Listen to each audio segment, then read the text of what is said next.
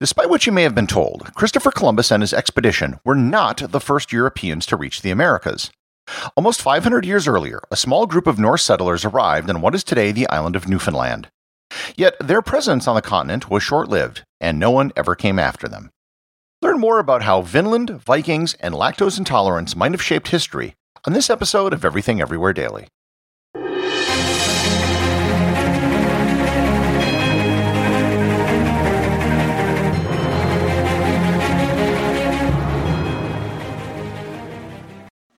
This episode is sponsored by ButcherBox. Several times I've mentioned the grass fed and grass finished ground beef and steaks that you can get from ButcherBox. This time, I'd like to tell you about their exceptional salmon and seafood. Most of the salmon that you might buy at a store is actually farm raised. These salmon are fed a diet that isn't natural for salmon, and as a result, their flesh tends to be gray, not pink. To compensate for this, they're then fed a synthetic chemical to replicate the color of natural salmon. ButcherBox sources all of its seafood directly from independent fishing operations in places like Alaska, Maine, and Massachusetts.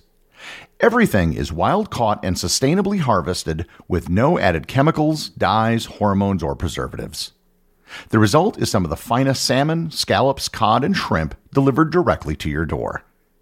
Sign up for ButcherBox today by going to butcherbox.com/daily and use code DAILY at checkout and enjoy your choice of bone in chicken thighs, top sirloins, or salmon in every box for an entire year. Plus, get $20 off. Again, that's butcherbox.com slash daily and use code DAILY. Another day is here and you're ready for it. What to wear? Check. Breakfast, lunch, and dinner? Check. Planning for what's next and how to save for it? That's where Bank of America can help. For your financial to-dos, Bank of America has experts ready to help get you closer to your goals. Get started at one of our local financial centers or 24-7 in our mobile banking app.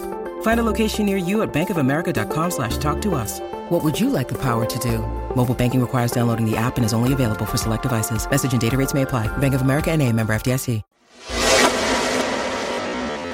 The idea that someone from Europe had reached the shores of North America before Columbus shouldn't really be that surprising.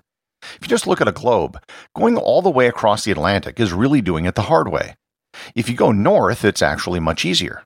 You can island hop, and the total distance and time you have to spend in open water are much less. This means you don't have to have as large a boat, and it means it could have been done much earlier in history. The Vikings were a seafaring people. They managed to go up and down the western coast of Europe in their longboats, trading and settling. Iceland was first settled between the years 870 and 930.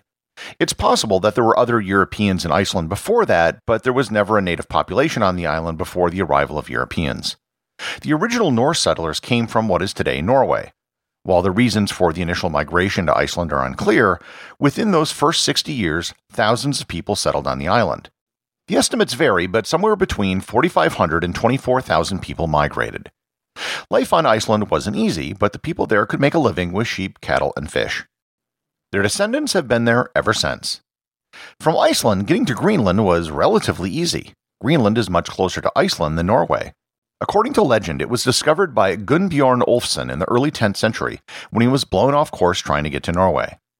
In the late 10th century, Greenland was explored by Eric the Red. He arrived on the southeastern coast of the island, which he found uninhabited. The Inuit people who live in Greenland didn't make it that far south for another two centuries. There are a couple of things I should note to help explain what was happening during this period. During this time, when the Vikings were visiting Iceland and Greenland, the climate was very different. It was during a period called the medieval warming period. Temperatures were higher and the ice cap had retreated a bit, making Greenland a better place to settle. The climate began to change in the 15th century, getting cooler in an event called the Little Ice Age. So things were a bit different back then than they are today. The other thing has to do with the names Iceland and Greenland. There's been a story floating around for years that Iceland and Greenland were named on purpose to have people avoid Iceland and go to Greenland. This is only half true. Eric the Red did give the name Greenland to Greenland, but he wasn't trying to dupe anybody. He really named it as sort of a sales pitch to encourage more Norse people to migrate. And remember, at the time, it actually was much greener than it is today, especially in the far south. The name he gave it was actually Grunland, Iceland was originally named Snaeland or Snowland, but was called Iceland by one of its first settlers who found a harbor full of icebergs when he arrived. So we know that the Vikings were in both Iceland and Greenland. From here, the story gets a bit murkier. The son of Eric the Red was Leif Erikson. According to the Icelandic sagas, which are a collection of poems and stories from that period, Leif Erikson sailed west and found three different lands. One was called Helluland, and that was the land of the flat stones. The other was called Markland, or the land of the forests, and the final was called Vinland, or the land of the vines. According to the sages, Leif Erikson established a settlement in Vinland. He spent two winters in Vinland before returning to Greenland and his father. A few years later, Leif's brother Thorvald Eriksson led another expedition and stayed at the camp which Leif had established. And a few years after that, a much more serious attempt at settlement was led by Thorfinn the Valiant. He brought between 160 to 250 men and women, along with cattle, to settle in Vinland. We know that they traded and had good relations with the natives who lived in the region, at least for a while. Two of the goods noted in the sagas that were traded were red cloth and milk. The story here becomes rather vague. Relations with the Vikings and the native inhabitants fell apart. The Vikings left and never bothered to return. For centuries after, there was a great deal of debate about the Icelandic sagas. Some people weren't even sure if the voyage ever happened, and some thought that it did happen, but they weren't really sure where Vinland was. There were maps created centuries after the fact which showed Vinland west of Greenland. It would have been located somewhere around the mouth of the St. Lawrence River all the way down to Cape Cod. This was pretty much the state of things until 1960. Nobody was really sure if the Vikings had made it to North America, and if they did, no one knew where they had been. In 1960, the Norwegian husband and wife team of Anne and Helga Ingstad discovered the location of a Norse community on the island of Newfoundland. It was located at the northernmost tip of the island at a place called L'Anse aux Meadows. Most people were looking further south because the name Vinland implies vines and grapes. What they found at L'Anse aux Meadows was the remains of a small community. There were several dwellings, including a forge and a carpentry workshop. In addition to the foundations of the buildings, they also found Norse artifacts, including a stone lamp, a sharpening stone, a bronze pin, a knitting needle, and part of a spindle.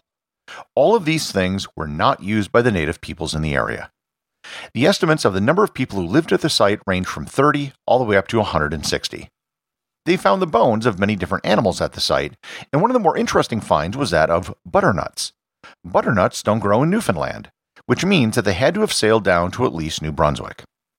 Carbon 14 dating of the wood found at the site dates it to around the year 1000, which is in line with the time of the Icelandic sagas. By all accounts, the Norse weren't there for very long. The site may have only been occupied for a few years before it was abandoned. What happened to the settlement is pure speculation. What we do know is that the settlement was rather small, and it could be that they just didn't have a large enough population to survive. The Norse population in Greenland at the time was a couple thousand people, and the population in Iceland may have been 10 times larger than that. The other problem were the supply lines. Vinland was a colony of Greenland, which was a colony of Iceland, which was a colony of Norway and both Greenland and Iceland were still relatively new settlements. The ultimate reason might have been their relations with the native population. One of the most popular theories, although there's very little evidence to support it, is that it may have had to do with what items were traded with the local inhabitants. The two items we know were traded, although there were certainly other things, were red cloth and milk. We know that the Aboriginal people in North America didn't engage in animal husbandry, that meant they wouldn't have created or consumed dairy products. And it's also a well known fact that many Native Americans are lactose intolerant. The theory goes that the Norse either traded something like butter or cheese, or perhaps invited the natives to a meal where milk was served. They then suffered stomach cramps and were sick and thought they were being poisoned. They then attacked the Vikings, who would have been vastly outnumbered, and they left. The entire story is built off the fact that we know that they traded milk in the Iceland sagas. L'Anse aux Meadows is the only known Viking settlement in the Americas outside of Greenland. It isn't known if L'Anse aux Meadows is in fact the settlement spoken of in the sagas. It might be, but there might be another site out there that still hasn't been found. One theory holds that there was a settlement on Baffin Island to the north in the 11th or 12th century, but nothing yet has been discovered. There has also been speculation that the Vikings may have gotten as far as Mexico or Central America. There's no hard evidence for this, only a lot of stories and coincidences. Likewise, there have been runestones found in North America with Norse looking writing on it, some found as far inland as Minnesota, but most of those have been shown to be hoaxes. Coincidentally, not far from L'Anse aux Meadows, just across the Cabot Strait in Labrador, is the archaeological site of Red Bay. Red Bay was a Basque whaling station that was established very soon after Columbus arrived in the Americas. Some people think that the Basques might have arrived in Newfoundland before 1492 and just kept it a secret because it was such a good location for cod fishing. But what we do know for certain is that there was at least some limited European contact with North America about a thousand years ago, a full 500 years before Columbus ever set foot on a sandy beach in the Bahamas. The associate producers of Everything Everywhere Daily are Thor Thompson and Peter Bennett. I want to give a shout out to all the students at IMG Academy in Bradenton, Florida, who are listening to the podcast. I hope you enjoy learning something new every day, which I'm guessing you're able to do while you're working out or practicing. If any of you make it to the big time, remember the little podcast to help get you there. And remember, if you leave a review or send in a question, you too can have it read on the show.